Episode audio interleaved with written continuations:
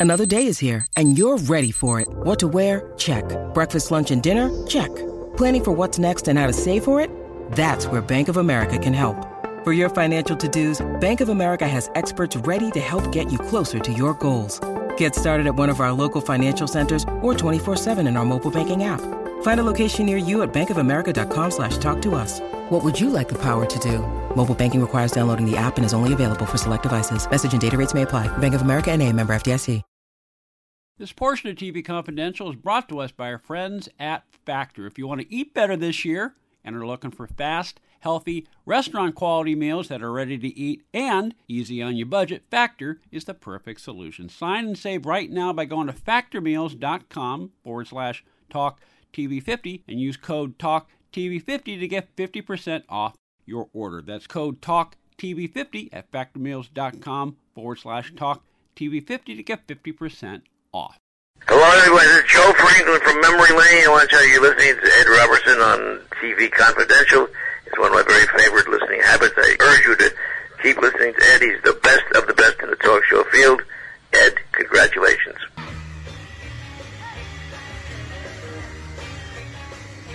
Ed Robertson is a reminder that legendary record producer Simon Napier Bell will join us later on the hour. We hope you stay tuned for that. And speaking of the British invasion, we'll continue with more of our special edition of the Sounds of Lost Television, which Phil Gries and I took a look at how network television news covered the arrival of the Beatles in the United States in February 1964. This segment originally aired January 2014.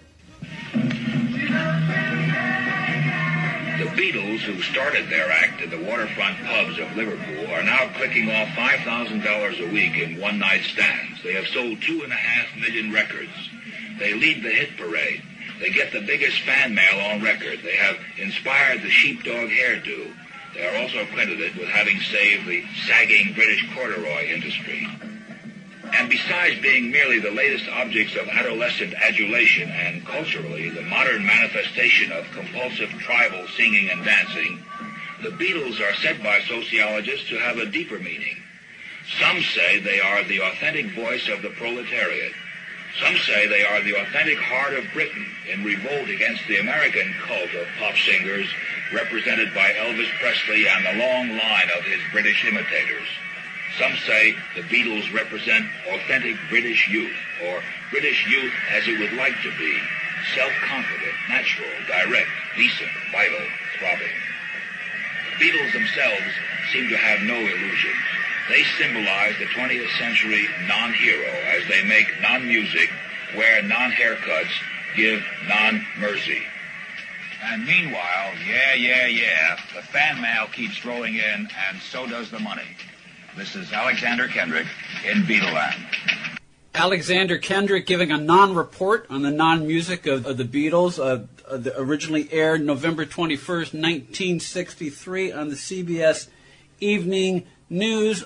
Audio courtesy of our friend Phil Gries, atvaudio.com. Again, very interesting, Phil. This is um, the word that just pops in my head. It's, it's authentic because it is, at one point, they were interviewed in their in their dressing room, either just before or just after they took the stage. And this is even even already experts were trying to make sense and you know extract meaning from it. Whereas you know John, Paul, George, and Ringo, they're in the moment. They're just figuring, okay, we're just we're, we're just doing our thing.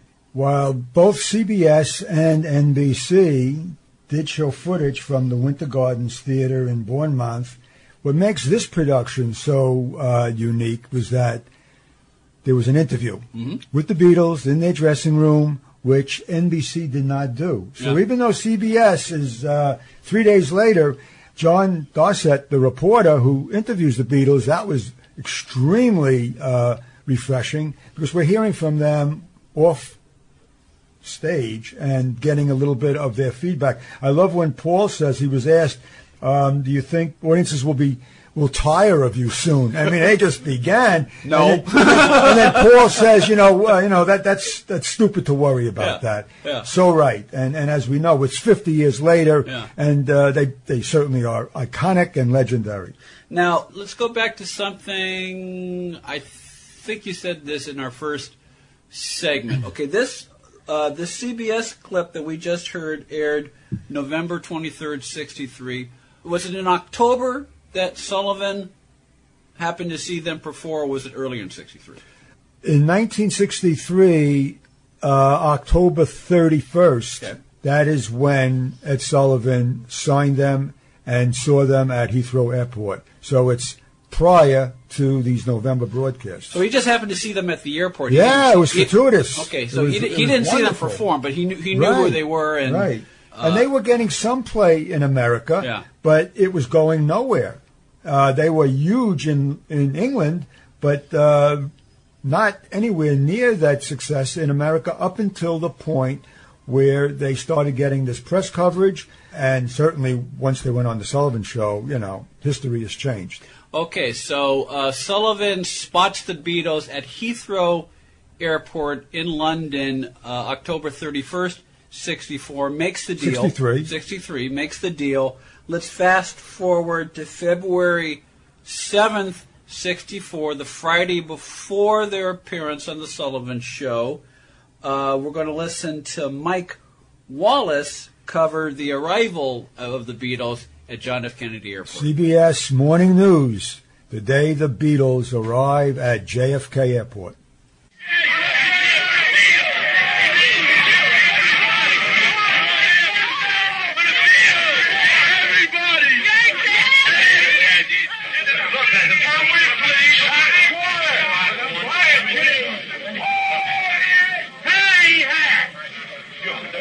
Let the feasting begin.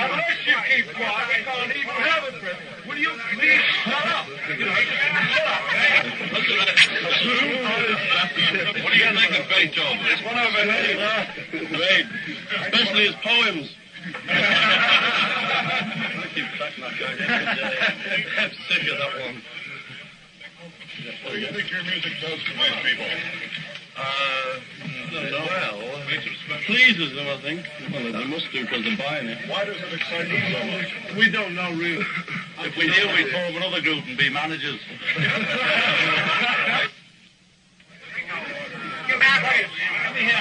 Aren't you afraid of what the American Barbers Association is going to think? Well, we've grown quicker than the English ones. We'll have a go here. Did you hope to get a haircut at all? No. No, no, no. I had one yesterday.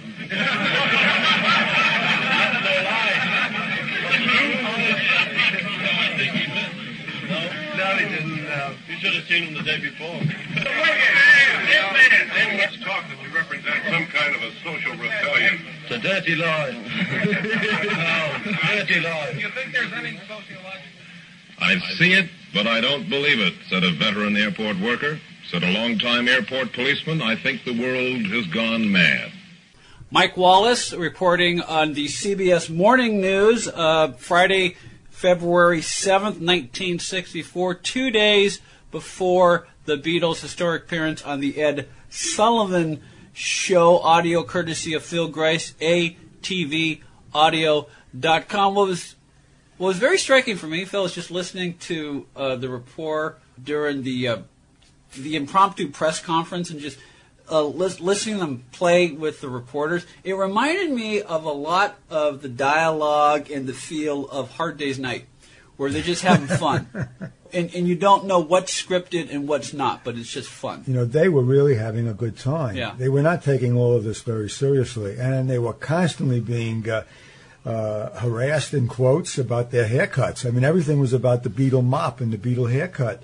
I love when at the end of that piece, Mike Wallace says, uh, "quote I, I think the world has gone mad," but only these elders were thinking that. Right. As we heard, these fans, they they were they were in heaven. Right. It goes back to what we said uh, a little bit earlier uh, vis-a-vis Edwin Newman. That's clear evidence of the generational split. Major, absolutely. We are listening to uh, audio of how network television, network television news in particular, covered the Beatles' uh, first year in America, at least their introduction to the American scene. Audio courtesy of Phil Gries of Archival Television Audio, atvaudio.com. This segment with Phil originally aired in January 2014 to commemorate the then 50th anniversary of the Beatles' first appearance on The Ed Sullivan Show. Stay with us, folks. We'll be right back.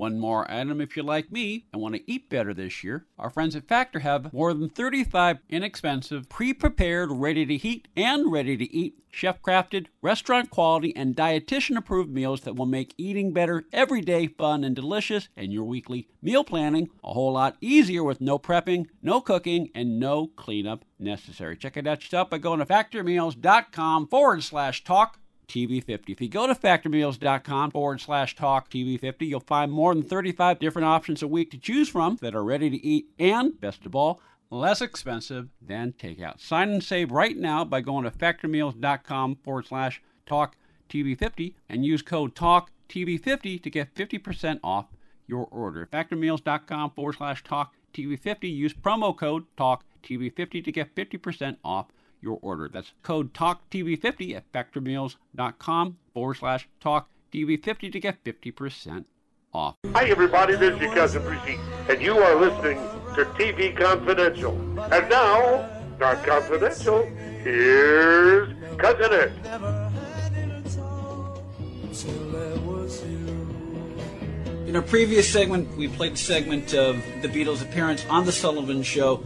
Later that night on CBS, uh, on, on, the, on the CBS uh, Sunday night, late night evening news, CBS did another report on the Beatles. This was a very interesting uh, piece of audio that uh, I found in the uh, archive.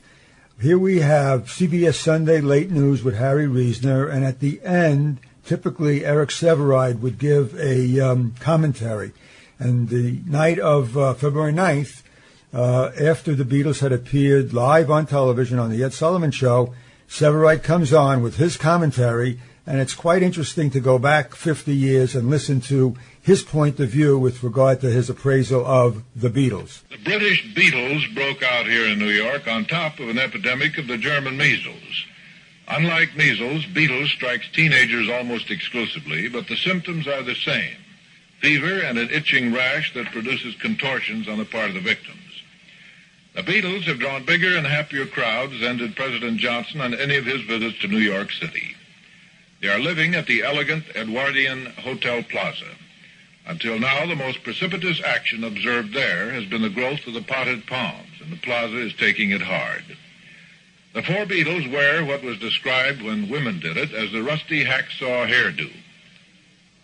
They play electrified guitars, banjos, and other things. They also sing, but this is not regarded as essential because the bobby soxers in the audience provide most of the sounds. Critics disagree as to whether their harmony is diatonic or pandiatonic. Political historians disagree as to their social significance. One school holds that they are an expression of isolationism from world affairs. In other words, Britain, fairly withdrawn into her island now, is behaving as we did in our isolationist 20s and 30s when we produced flagpole sitters and goldfish swallowers.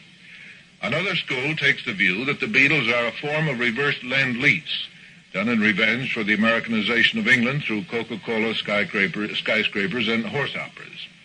In these matters, Britain is currently enjoying a favorable balance of trade. Of 26 Broadway stage productions recently, eight were predominantly British. There are rather few American actors working in London, and Actors Equity wants a little more cooperation. The arrival of the Beatles suggests another matter for Anglo-American cooperation. Both countries have a society for the prevention of cruelty to children, as well as one for the prevention of cruelty to animals, but neither has a society for the prevention of cruelty to adults.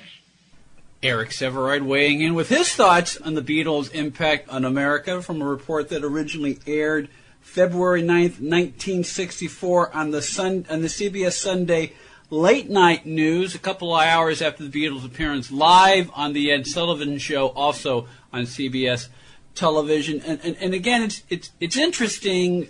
What, one of the common themes of our conversation is just looking at you know, I, I don't want to say resistance, but again, it just it goes back to the it, goes back to the cultural gap between one generation and another. Sevareid used the term pandiatonic, which is a musical term. I'm I'm not a musical scholar, and I'm just making a quick reference here. But if if I have the distinction correctly, diatonic has to do with a classical harmonic composition.